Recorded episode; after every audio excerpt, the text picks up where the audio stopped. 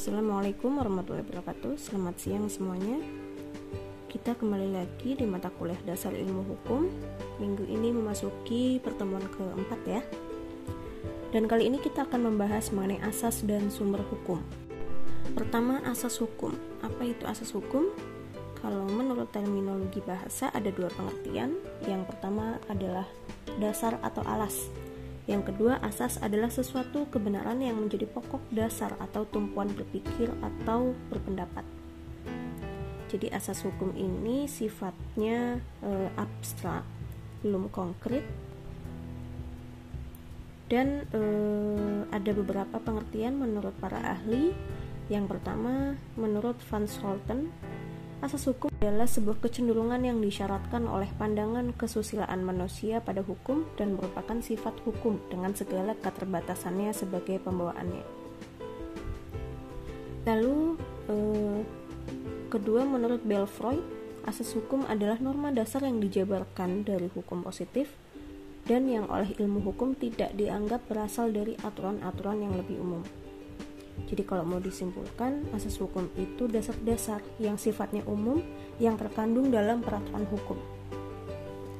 Dasar-dasar ini mengandung nilai-nilai etis yang diakui oleh suatu masyarakat. Jadi asal hukum, asas hukum ini kemudian dibuat peraturan-peraturan hukum secara konkret atau nyata.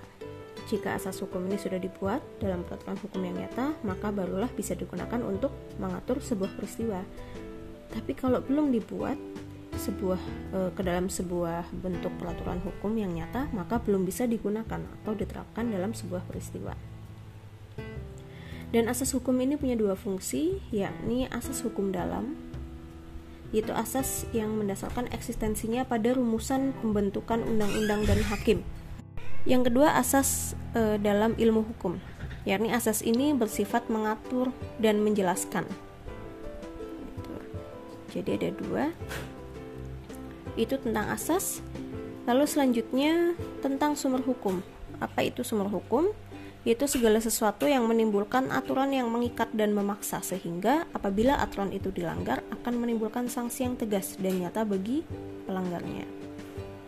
Maksud segala sesuatu adalah faktor-faktor yang berpengaruh terhadap timbulnya hukum, sumber kekuatan punya hukum formal, yakni dari mana hukum ini dapat ditemukan dan asal mulanya hukum, sehingga dasar putusannya dapat diketahui bahwa suatu peraturan tertentu mempunyai kekuatan mengikat atau tidak.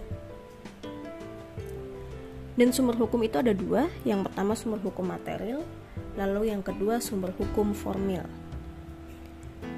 Hukum sumber hukum material itu adalah sumber hukum yang menentukan isi hukum itu. Sedangkan kalau sumber hukum formil, sumber hukum yang dirumuskan peraturannya dalam suatu bentuk.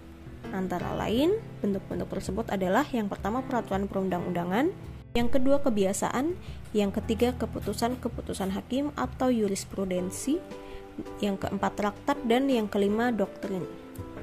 Kita akan bahas secara singkat peraturan perundang-undangan itu eh, yang pertama peraturan perundang-undangan yaitu peraturan hukum tertulis yang dibuat secara sengaja oleh badan yang Peraturan tertulis ini yang memuat norma hukum yang mengikat secara umum dan dibentuk atau ditetapkan oleh lembaga negara atau pejabat yang berwenang melalui prosedur yang ditetapkan dalam peraturan perundang-undangan yaitu pasal 1 angka 2 UU nomor 12 tahun 2011. Jadi tidak dapat eh, setiap orang atau setiap lembaga itu membuat peraturan perundang-undangan hanya boleh dibuat oleh badan yang berwenang.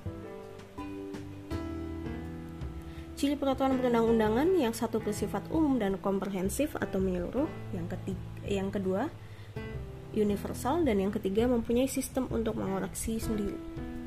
Dalam perundang-undangan ini juga sangat mungkin terpengaruh unsur-unsur sosial.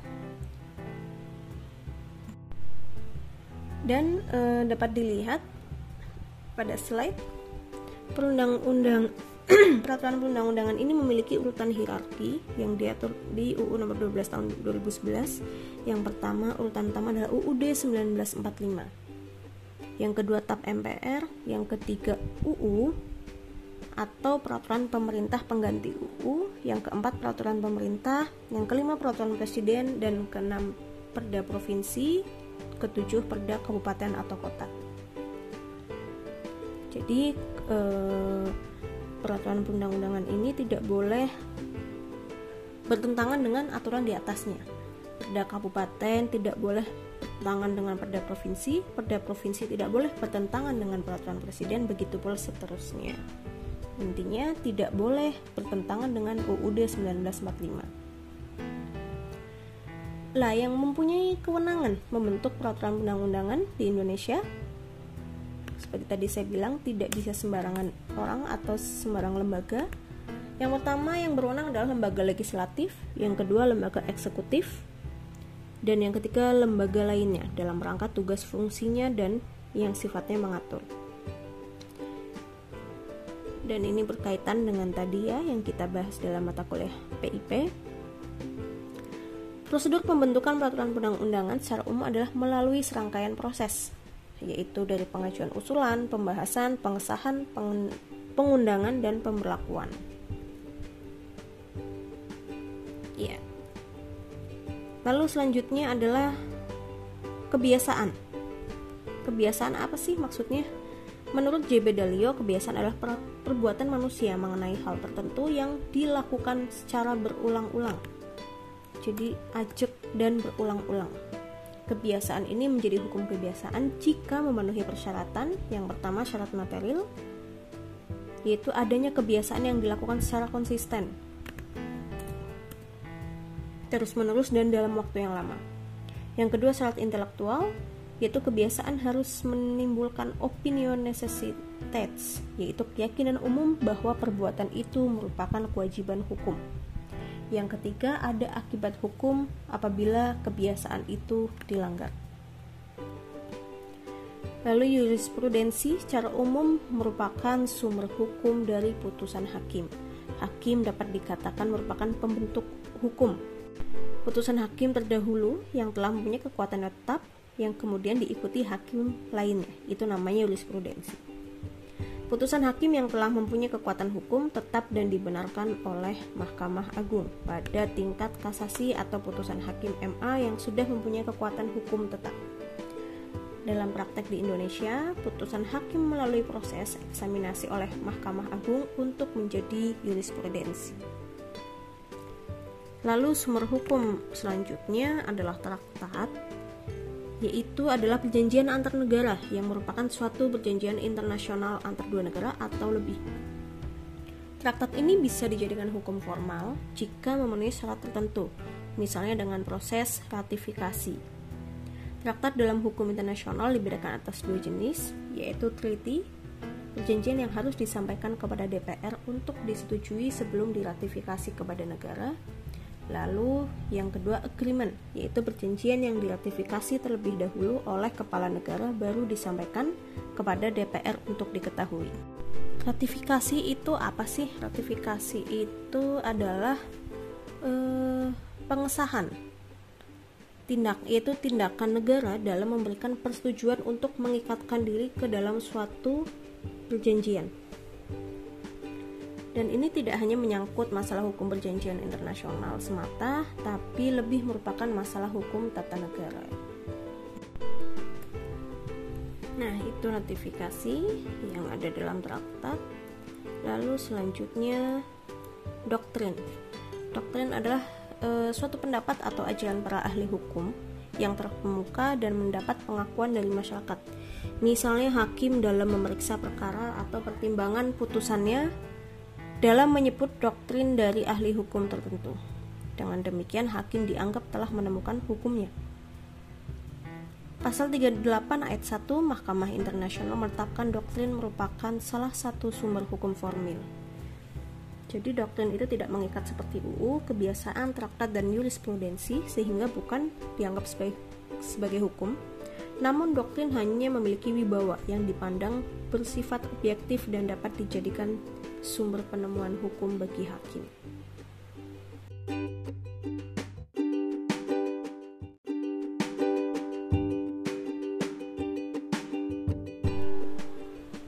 Ya, saya akan coba memberikan contoh dari masing-masing sumber hukum yang tadi disebutkan dari undang-undang sampai doktrin.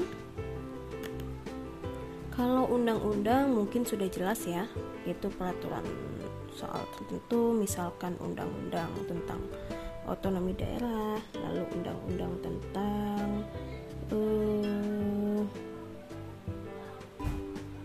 pemilu dan sebagainya. Lalu contoh sumber hukum kebiasaan, misalkan eh, adat istiadat di sebuah daerah yang dilaksanakan dengan cara turun temurun, yang pada akhirnya itu menjadi hukum di daerah tersebut. Lalu contoh jurisprudensi misalkan di Indonesia di mana tadi saya ulangi jurisprudensi adalah hukum yang terjadi karena muncul perkara yang tidak pernah diatur dalam undang-undang sehingga hakim itu diperbolehkan untuk membuat argumentasi untuk menyelesaikan perkara tersebut lalu argumentasi hakim itu dipakai untuk kasus yang sama oleh hakim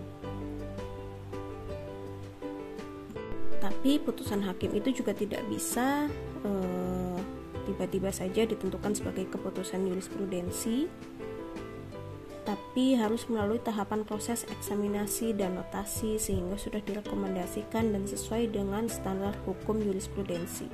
Pada intinya ada proses uh, ada tahap-tahap tertentu yang harus diambil untuk dapat disebut uh, kasus itu diselesaikan dengan cara jurisprudensi. Yaitu yang pertama ada beberapa contoh yang sudah pernah terjadi di Indonesia seperti kasus jual beli dengan paksaan, perkara perceraian, perselisihan kasus perselisihan antar wartawan, kasus pemilu kada dan sebagainya. Lalu contoh traktat misalnya PBB itu juga masuk traktat karena itu termasuk perjanjian yang dibuat atau dibentuk eh, lebih dari dua negara. Lalu ada juga perjanjian dwi kewarganegaraan antara Indonesia dengan Republik Cina. Lalu doktrin. Contoh doktrin di Indonesia. Misalnya dalam hukum tata negara kita mengenal doktrin trias politika dari Montesquieu. Nah, tadi sudah pernah disinggung ya sedikit dalam PIP. Kalau trias politika itu adalah uh, sebuah pendapat tentang pembagian kekuasaan bahwa kekuasaan itu harus dibagi yaitu ada lembaga eksekutif, e, legislatif dan juga yudikatif. Itu disebut doktrin. Nah, mungkin itu saja dari saya. Mungkin materi kali ini memang agak hmm, apa? agak jelimet ya. Tapi nggak apa-apa, dipelajari pelan-pelan. Dan saya juga sertakan sebuah jurnal untuk se menambah lagi pengetahuan dari teman-teman. Silakan nanti jurnal itu di review jadi review itu adalah ringkasan beserta analisis. Jadi tidak hanya ringkasan tapi juga dianalisis semampu kalian dikerjakan dan detailnya saya tuliskan di Google Classroom. Terima kasih, semoga apa yang saya sampaikan bermanfaat. Kurang lebihnya mohon maaf. Wassalamualaikum warahmatullahi wabarakatuh.